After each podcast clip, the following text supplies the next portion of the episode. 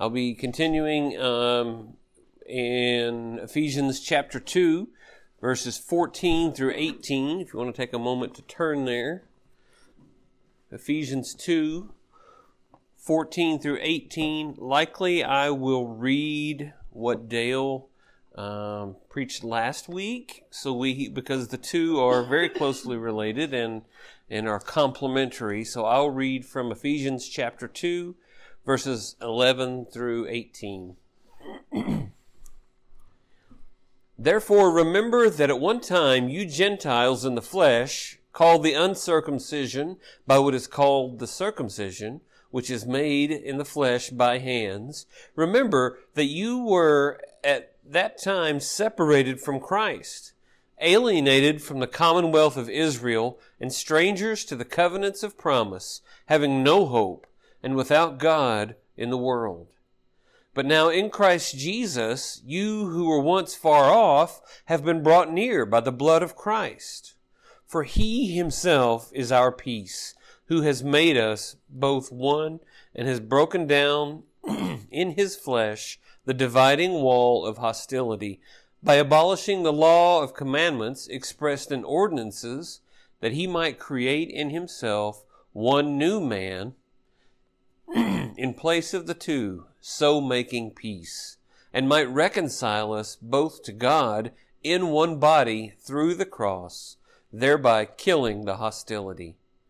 And he came and preached peace to you who were far off, and peace to those who were near.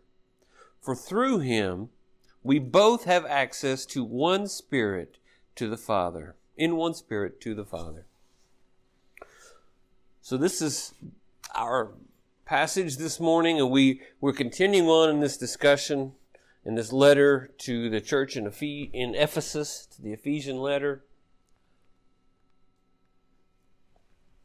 And Paul has been dealing with the issue of Jew and Gentile. And Dale did an excellent job last week of of explaining sort of that, that conflict, sort of the the division that was in place. And we can look back in history, we can look back in the Bible and understand that enmity is a result of the fall. Can you imagine the argument between Adam and Eve after, after they partook of the forbidden fruit? Can you imagine the argument that ensued? The, uh, the finger pointing and the blaming, and all those things, and the, the subsequent arguments that happened over the years. If Adam lived to be nine hundred and some years old, can you imagine how, how many arguments they had over this? The dissension. How long did it take after man was, after the fall, until the first murder? One generation. One generation. How long was it from the fall until God decided to destroy all of mankind except one family? Ten generations. Enoch, who would have been Noah's grandfather, was alive when Adam was alive. There were ten generations separate. Could you imagine knowing your grandfather ten generations back? But in only ten generations, God decided to wipe out all of humanity. Why? Because of their wickedness, because of their warring, because of the the the conflict between one another and the conflict between man and God. Ten generations. It's very easy for us to divide ourselves up. Um, we divide on anything. We divide based on gender, um, nationality, skin color, sports teams, political affiliation, religion, whether you're an Android or a Mac person. We make all kinds of divisions. It's very easy, uh, very natural for us in our flesh to do. Uh, and even, even within one specific religious groups, Baptists will say, there are Baptist churches that are meeting today that I wouldn't be welcome to attend in this county. We make divisions very easily. It's natural for us. We have division within our own homes. There, there is There are arguments between spouses. We have, if you have children, you understand this acutely. Uh, there is strife and contention present, present in every facet of our lives, whether it's at work, whether it's at home. We have strife within ourselves. We have conflict. We have enmity with our own being, especially if you're a Christian. Then every day we contend with the old man, that flesh that desires to sin. And this is the curse of sin, that we never know peace in the flesh. Now, from where we sit this morning, um, it seems like a pretty peaceful situation that we're in. Um, we seem to be in a relative time of peace. And a lot of that is because we're shielded from many of the the decades-long conflicts that are going on around the world, and in places like Yemen or in Sudan, um, where for generations all they've known is war. We don't see that here. If you if you Google active wars in the world, there's a map. And if you look at the map of Africa, about eighty percent of African the countries within the continent of Africa are at war currently. And it's it's uh, terroristic insurgency, it's uh, rebellions, it's drug wars, and on and on and on. So the majority of just the, that one continent is at war, but we don't see that. Just because we don't have troops landing on our shores, it doesn't mean that we have peace. In fact, I would contend that there is no peace apart from Christ. And I think that that, that we will see that as we, we look into our uh, our scripture this morning. And I I understand very graciously, um, I don't want to, to co-opt or hijack the... Uh, A context of this passage from Jeremiah, but I, I read in my reading this week Jeremiah six, so I'll read from us Jeremiah uh, six, um, probably verse nine to fifteen. They shall glean thoroughly as a vine to the remnant of Israel, like a grape gatherer shall pass your hand over its branches. To whom shall I speak and give warning that they may hear? Behold, their ears are uncircumcised. They cannot listen. Behold, the word of the Lord is to them an object of scorn. They take no pleasure in it. Therefore, I am full of the wrath of the Lord. I am weary of holding it in.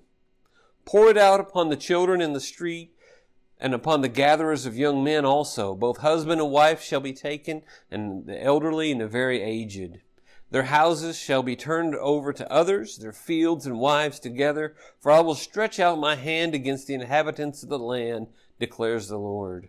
From the least to the greatest of them, everyone is greedy for unjust gain, and from prophet to priest, everyone deals falsely. They have healed the wound of my people lightly, saying, peace, peace, when there is no peace. They were ashamed. When, uh, were they ashamed when they committed abomination? No, they were not at all ashamed. They did not know how to blush. Therefore, they shall fall among those who fall. At the, that time that I punish them, they shall be overthrown, says the Lord. So I read this this week, and I, and I thought about it, and particularly the part where in verse fourteen, it says, they have healed the wound of my people lightly, saying, peace, peace. And I think within the Western church, we have done this from the pulpit, where we have preached peace, peace to the people.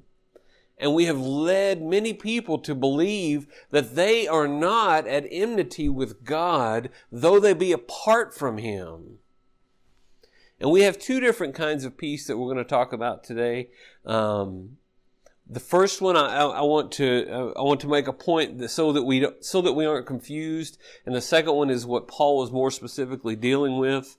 Um, but we are like Israel; we we feel a peace that isn't real, an external peace uh, that is that is false. Um, while while man stands in conflict with one another, we can see that that's evident.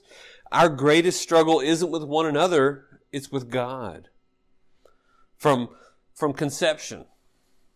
And we, we see in Psalm fifty-one four, um, I think two weeks ago, Uh, this was brought up again. But against you, you only have I sinned and done what is evil in your sight, so that you may be justified in your words and blameless in your judgments. So this is David in Psalm fifty-one four confessing his sin before God and saying that against you and you alone have I sinned. Now, obviously, he sinned against a lot of people. He sinned against Uriah. He sinned against uh, his wife, against Bathsheba. He sinned against the nation. But against you and you alone have I sinned.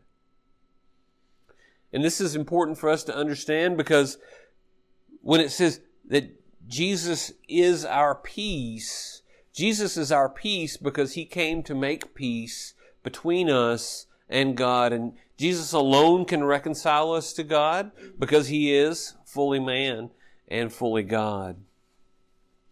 So before we we move into kind of what Paul is talking about, uh, there's a couple other things that I wanted to, to point out from Colossians chapter one, verses nineteen and twenty. I want us to have these uh, next two verses in our mind as we go through um, our passage in Ephesians today. Colossians one, nineteen and twenty. For in him all the fullness of God was pleased to dwell, and through him to reconcile to himself all things, whether on earth or in heaven, making peace by the blood of his cross. So all things, all things will be reconciled to God. All things will be at peace. But we'll talk a little bit more about what that means. That doesn't mean a universalist idea where at the end, everybody comes in. That's not what that means. The next verse I wanted to have in our minds is Second Corinthians five twenty-one. And we know this one well. Second Corinthians five twenty-one. For our sake he made him to be sin who knew no sin, so that in him we might become the righteousness of God. So, so Jesus is our peace. Verse fourteen says, for he himself is our peace. If we are to find peace, we're to find it in Christ. So he, Jesus is the embodiment of peace. If we desire peace, we come to him.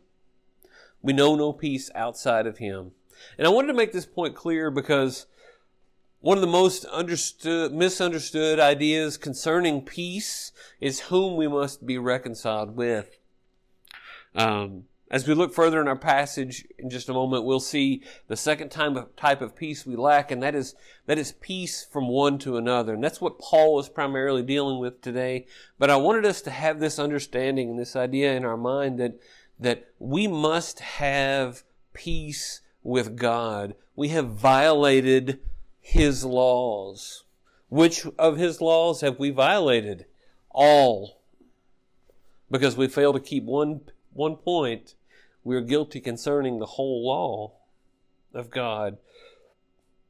So in verse fourteen, for he himself is our peace, who has made us both one, and has broken down in his flesh the dividing wall of hostility. Our need for peace is primarily a peace uh, for peace with God, but not only that, Paul is writing to a a body of mixed believers about the need for Jews and Gentiles to be united in Christ. Last week, Dale mentioned that um, to the Jew, Gentiles were dogs. Even Jesus said this. He made this statement. He, he brought this out and brought to light this idea that Gentiles were, by the Jews, considered dogs, and that Jews were, by the Gentiles, considered savages. They were considered um, violent, and they had a history of, well, they came into Canaan and pretty much took what they wanted. And um, so they, they have this, this history between these two groups of people, and it's kind of a binary classification. You're either a Jew or you're a Gentile. There's not a, a third group. Um So there's this need for redemption. And Paul understood that in our redemption through Christ that we're being made a new race, that we are being made into a different people, that Jesus is calling out for himself a separate people. We are already one race. Whether you're Indonesian or Mexican or African or Polynesian, we're one race of people. In the town where I work in, I meet people with my same last name all the time. There are lots of Adkinses in the Round County, Ellet County, Carter County area, and they say, I wonder if we're related. And I'll say, well, if you go back far enough, we are. Because it's true. You may have to go really far back, but if you go back far enough, Ham, Shem, and, Je- Ham, Shem, and Japheth, we are all related. We are of one blood. All of the world. But it is a, so we are united in this way, and, and strangely enough, even though we're united in blood, this is the one, one of the biggest contentions that we have. One of the biggest fights that we see is over what we term as race, but it's really an ethnic or cultural situation. Everywhere that I've lived, I've seen this. I've seen different groups of people have contention based on those ethical issues. So if we're already united in blood, what's the problem? Our flesh is corrupted. So our unity is also corrupted. And the thing that, that should unite us, this common blood, is one of our greatest dividers. So what has Christ done? Christ has come to make a new race, not of the flesh, but of the Spirit. First Corinthians twelve verses twelve and thirteen says, uh, First Corinthians twelve, twelve and thirteen, for just as the body is one and has many members, and all the members of the body, though many, are one body, so it is with Christ. For in one Spirit we are all baptized into one body. Jews or Greeks, slaves or free, we are all made to drink of one Spirit. Now, I understand that that we will be resurrected and we will have a body. That's not the, the flesh that I'm dealing with. The flesh that I'm dealing with is the, is the corrupted flesh, the, the flesh that pulls us to sin, the flesh, the flesh that rejects God, that rejects obedience in God, and that is incapable of knowing God, the flesh that wars within us. So Jesus is making for himself a new people. Jesus is making or has made for himself a new race.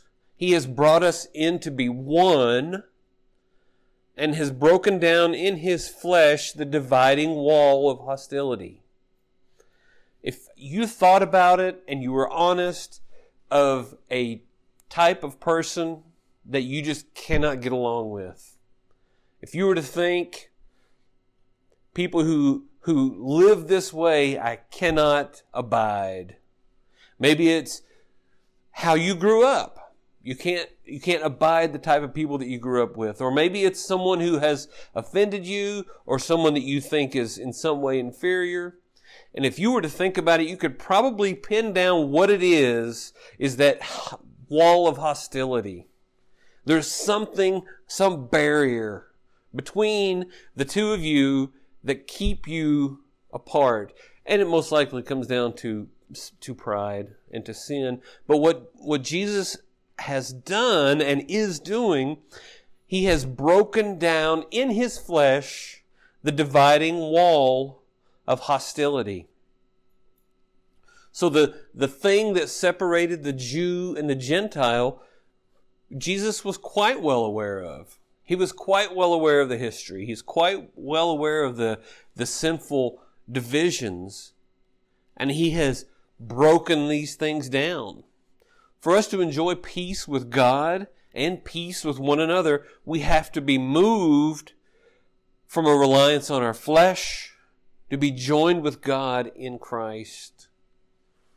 Well, how is this done? How, how is God going to take the Jew and the Gentile and to reconcile them together into one race?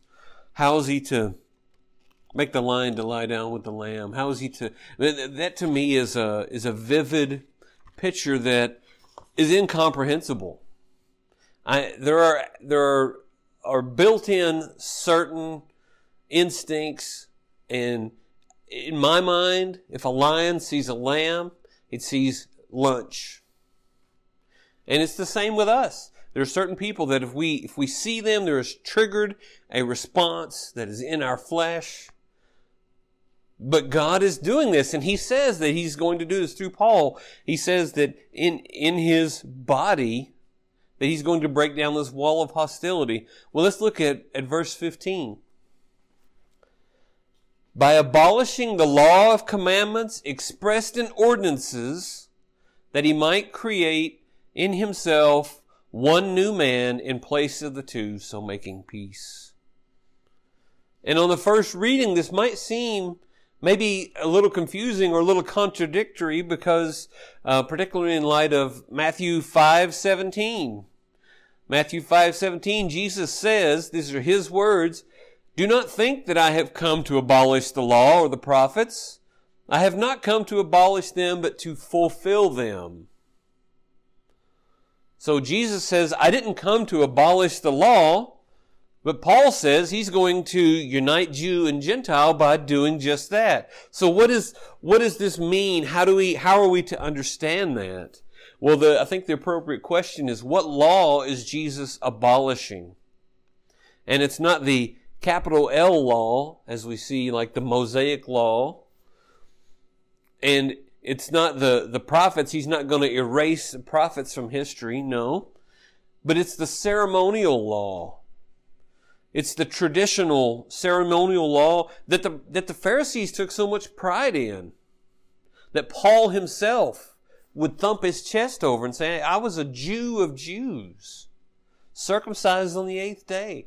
He, extremely proud in of his understanding of the law, and not only that, but the way that he assaulted people with it.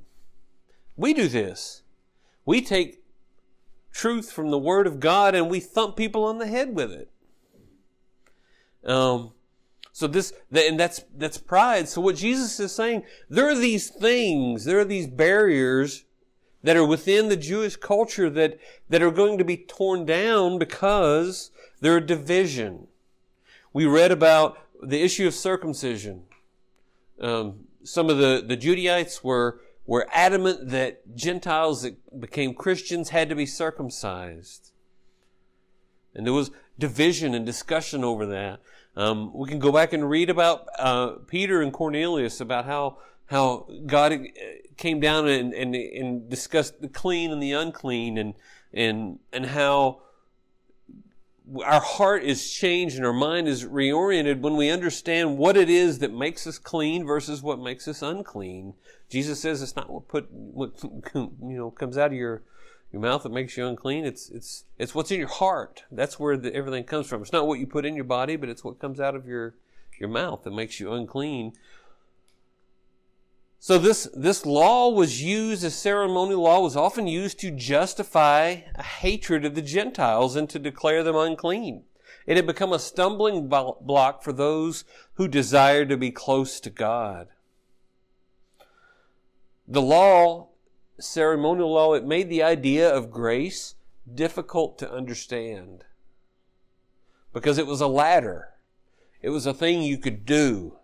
And a lot of times when we have things that we can do, it makes more sense for us to rely on the things that we can do than upon the things that we can't see, or, strictly speaking, relying upon God to do things that we cannot do, to release these things when maybe we feel like we should be doing something.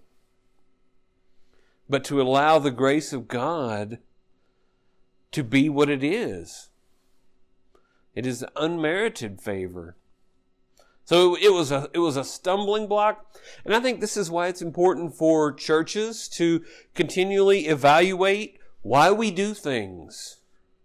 Why do we do this in a certain way? Is, is the, is this thing that we're doing biblical? Are the, the, the methods that we use, are these things good? Are they profitable? Or are they harming people? Are they, are they stumbling people? Are they based on our preferences or our preconceived ideas about how church ought to be done, how worshiping God ought to be done? Um, Alicia got a shirt this week. Semper Reformanda, always reforming.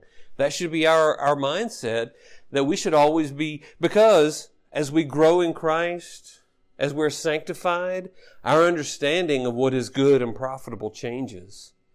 Always re- reforming as, as by God's grace, He continues to sanctify us. So Jesus is abolishing the law of commandments expressed in ordinances, that He might create in Himself one new man in place of two, so making peace. Um, in verse sixteen it says, and might reconcile us both to God in one body through the cross, thereby killing the hostility.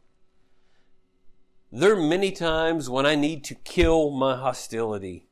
When I'm upset about something, when I things have not gone the way that I had hoped they would go, and I'm mad about that.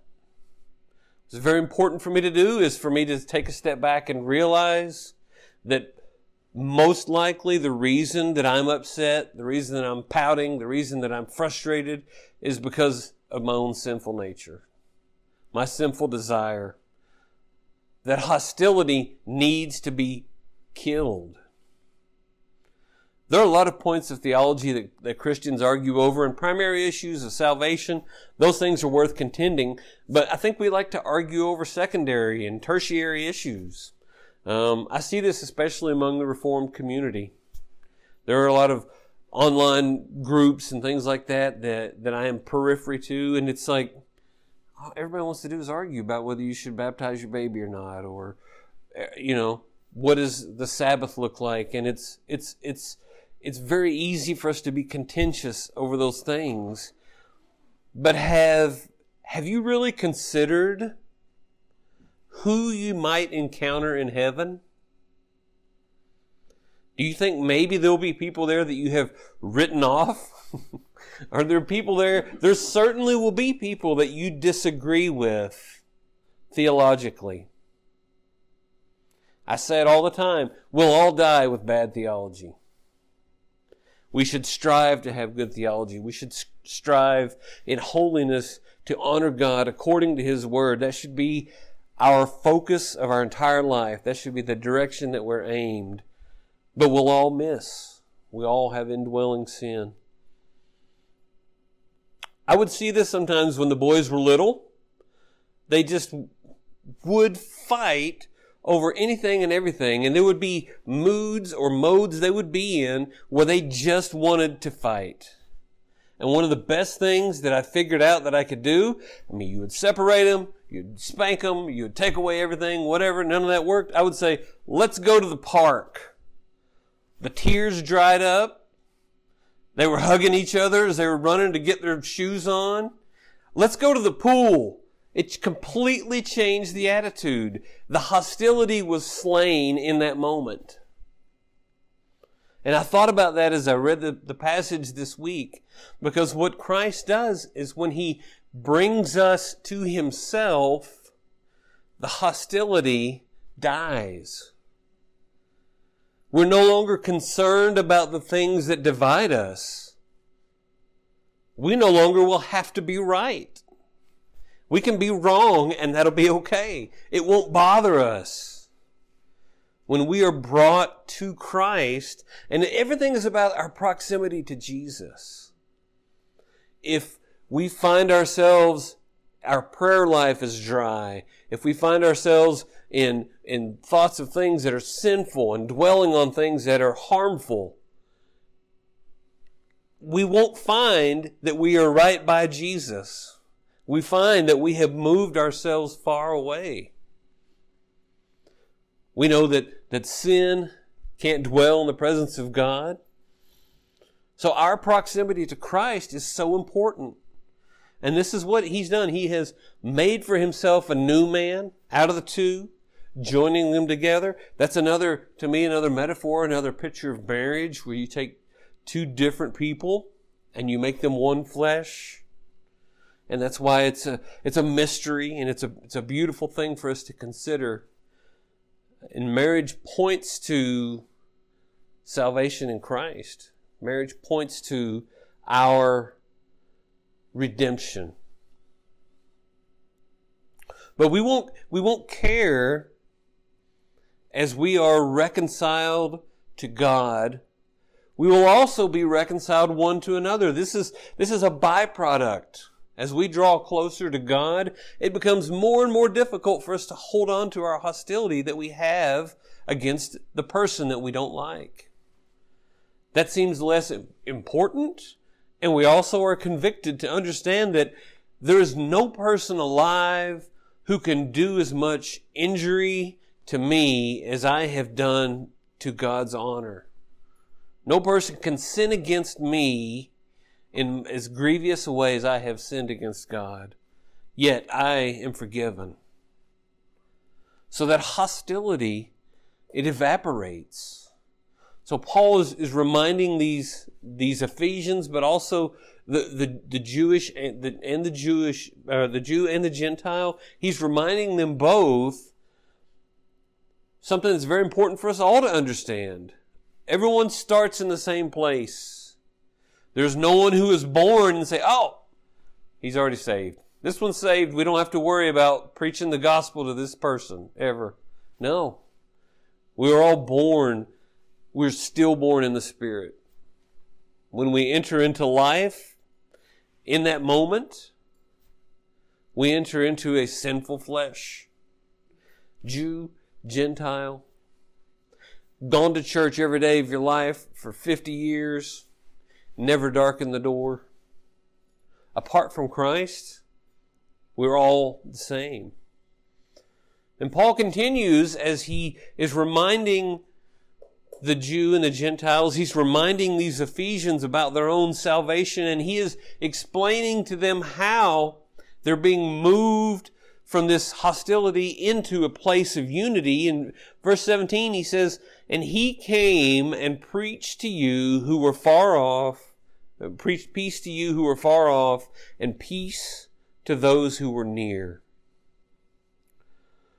Sometimes if you've been a believer in a certain context for a certain period of time, you get the idea that God works through His people in a certain way. This is my experience. This is how it's done. This is how people come to Christ. I, I've seen it, you know, and it, whatever the context may be, You, you get comfortable with that idea. But there are people right now in this moment coming to Christ that you will never meet. And if you were to meet them, you probably couldn't communicate with them because they may speak a different language or are in a completely different context from you. The gospel is going forth in the whole world right now. And this is what Paul wanted to communicate to Ephesus. To some who are far off, Ephesus would be considered far off from Jerusalem. And to some who are near, those who are part of the dispersion, who were in Jerusalem, but had since been scattered by Nero and, and, and a myriad of other things. So for, for both of you, he came, Christ came, and he preached peace. He preached peace. He's making for himself a people from those whom he preached this peace. God has been doing things to bring about your salvation and the salvation of everyone he will call unto himself. He's been doing that since before time began. It's important for us to remember too. There are things that are going to happen to you in the future that you are not prepared for, that God has been prepared for before you were ever even uh, brought to be. He has gone ahead. He's gone to the far places and he's gone to the near places. So as, as we as we pray for salvation to come, it's important that we think about those places, those places that are different than us, the people that are different than us, that God brings His salvation, His way, we know that it comes through the preaching of His Word. We know that, and this is this is underlined again because it, same, it says He came and preached peace to the far off and to the near. But God is assembling for Himself a race of people to follow Him. John four three, uh, another verse that I love. For the hour is coming and is now here when the true worshipers, worshipers will worship the Father in spirit and in truth. For the Father is seeking such people to worship Him. It doesn't say what nationalities of people He's looking for. It doesn't say that He's looking for some Jews. It doesn't say He's looking for some Gentiles. It doesn't say that He's He's looking for some Canadians. It says He's looking for people to worship Him in spirit and in truth. So these aren't Jews. These aren't Gentiles. These are saints. Made one flesh in Christ. Paul finishes up in verse eighteen to say, for through Him we both have access in one Spirit to the Father. So the people that I was mentioning a little bit ago that are somewhere that you'll never meet, that have come to Christ today, that you couldn't communicate with if you were sitting next to them, the same Spirit is what can change their heart from a heart of stone to a heart of flesh. That same Spirit indwells them that indwells you. So if you want to talk about being unified with people, and we can we can rally around a lot of things. Sports, if you see somebody with a hat on of the team you like, the two of you can instantly have a have a communication. But have you ever been somewhere far away and met somebody and Jesus came up, and instantly you were brothers or sisters with that person? Instantly there's a, a connection. And you can, as you interact with them, see the Spirit of God working in them. It's a completely different experience than meeting a U K fan in Alaska, in Alaska, which we've done. It's a completely different experience because the thing that you realize is, when my time is done, when I'm dead, I'll see this person again. We'll dwell together because Christ in His blood is making us one race. He's making one people. We all have access to one God through one Spirit by the blood of one Christ. So through Christ, we, Jew and Gentile, have access to the Father. We have peace with God and therefore peace with one another.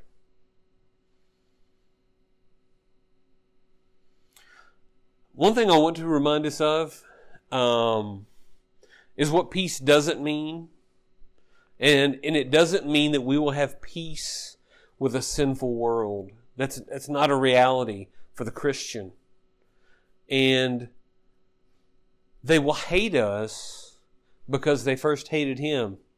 Uh, John fifteen. John fifteen, I'm going to I'm going to read all eighteen through twenty-five. John fifteen, eighteen through twenty-five. If the world hates you, know that it hated me before it hated you. If you were of the world, the world would love you as its own. But because you are not of the world, but I chose you out of the world, therefore the world hates you. Remember the word that I said to you, a servant is not greater than his master. If they persecuted me, they will also perse- persecute you. If they kept my word, they will also keep yours. But all these things they do to you on account of my name, because they do not know Him who sent me. And if I had not come and spoken to them, they would not have been guilty of sin. But now they have no excuse for their sin. For whoever hates me hates my Father also. If I had not done among them works that no one else did, they would not be guilty of sin. But now they have seen and hated both me and my Father. But the word that is written in their law must be fulfilled. They hated me without a cause. People are going to hate you without a cause. It isn't our, our mission to make peace with the world. In fact, we shouldn't make peace with the world. We should go into the world and take peace with us and be prepared for it to be rejected. Jesus didn't come into the world to make peace with it. He came to make for himself, uh, to find for himself new people, to make a new race, and to reconcile them to God. When Jesus returns, he will come with a sword. So there will be peace. When Christ returns, there will be peace. There will be those who are in Christ, those who um, are have a part of Christ's kingdom, those who have been redeemed, those who have been changed and reconciled, and then those who, there will be those who oppose God but are at peace with him because they have no means to stand before God. Where will you stand? Will you stand with Christ? Will you surrender your life? Will you surrender your desire for sinful things? Will you surrender the, the flesh that is at war with God in lieu of being made a new race and being a, made a, a new creation, as the scripture said? Will you turn from your sin and repent? Romans ten nine, because if you confess with your mouth that Jesus is Lord and believe in your heart that God raised him from the dead, you will be saved. Is that what you will do? Because there is there is no escape from God's wrath. There's not a, a third option. There is not those who are redeemed of God, those who are cursed by God and face his wrath, and then some third group. There is no third group. When you face God in judgment, you will either be covered by the blood of the Lamb who was slain, or you will be cast into eternal torment. And it is, it is important for us all to realize that's what we deserve. We deserve to be put apart from God. We deserve his wrath. But God, but God, he has made for himself a people for himself. If you desire to be a part of that race of people, then fall on God's mercy. Cry out to him. Declare Jesus as the Savior of the world. Profess with your mouth that he has that God that he died and was raised. Repent of your sin and follow Christ. This is what the Word says, that he, that he came to far and to near to preach peace. Do you desire peace with God?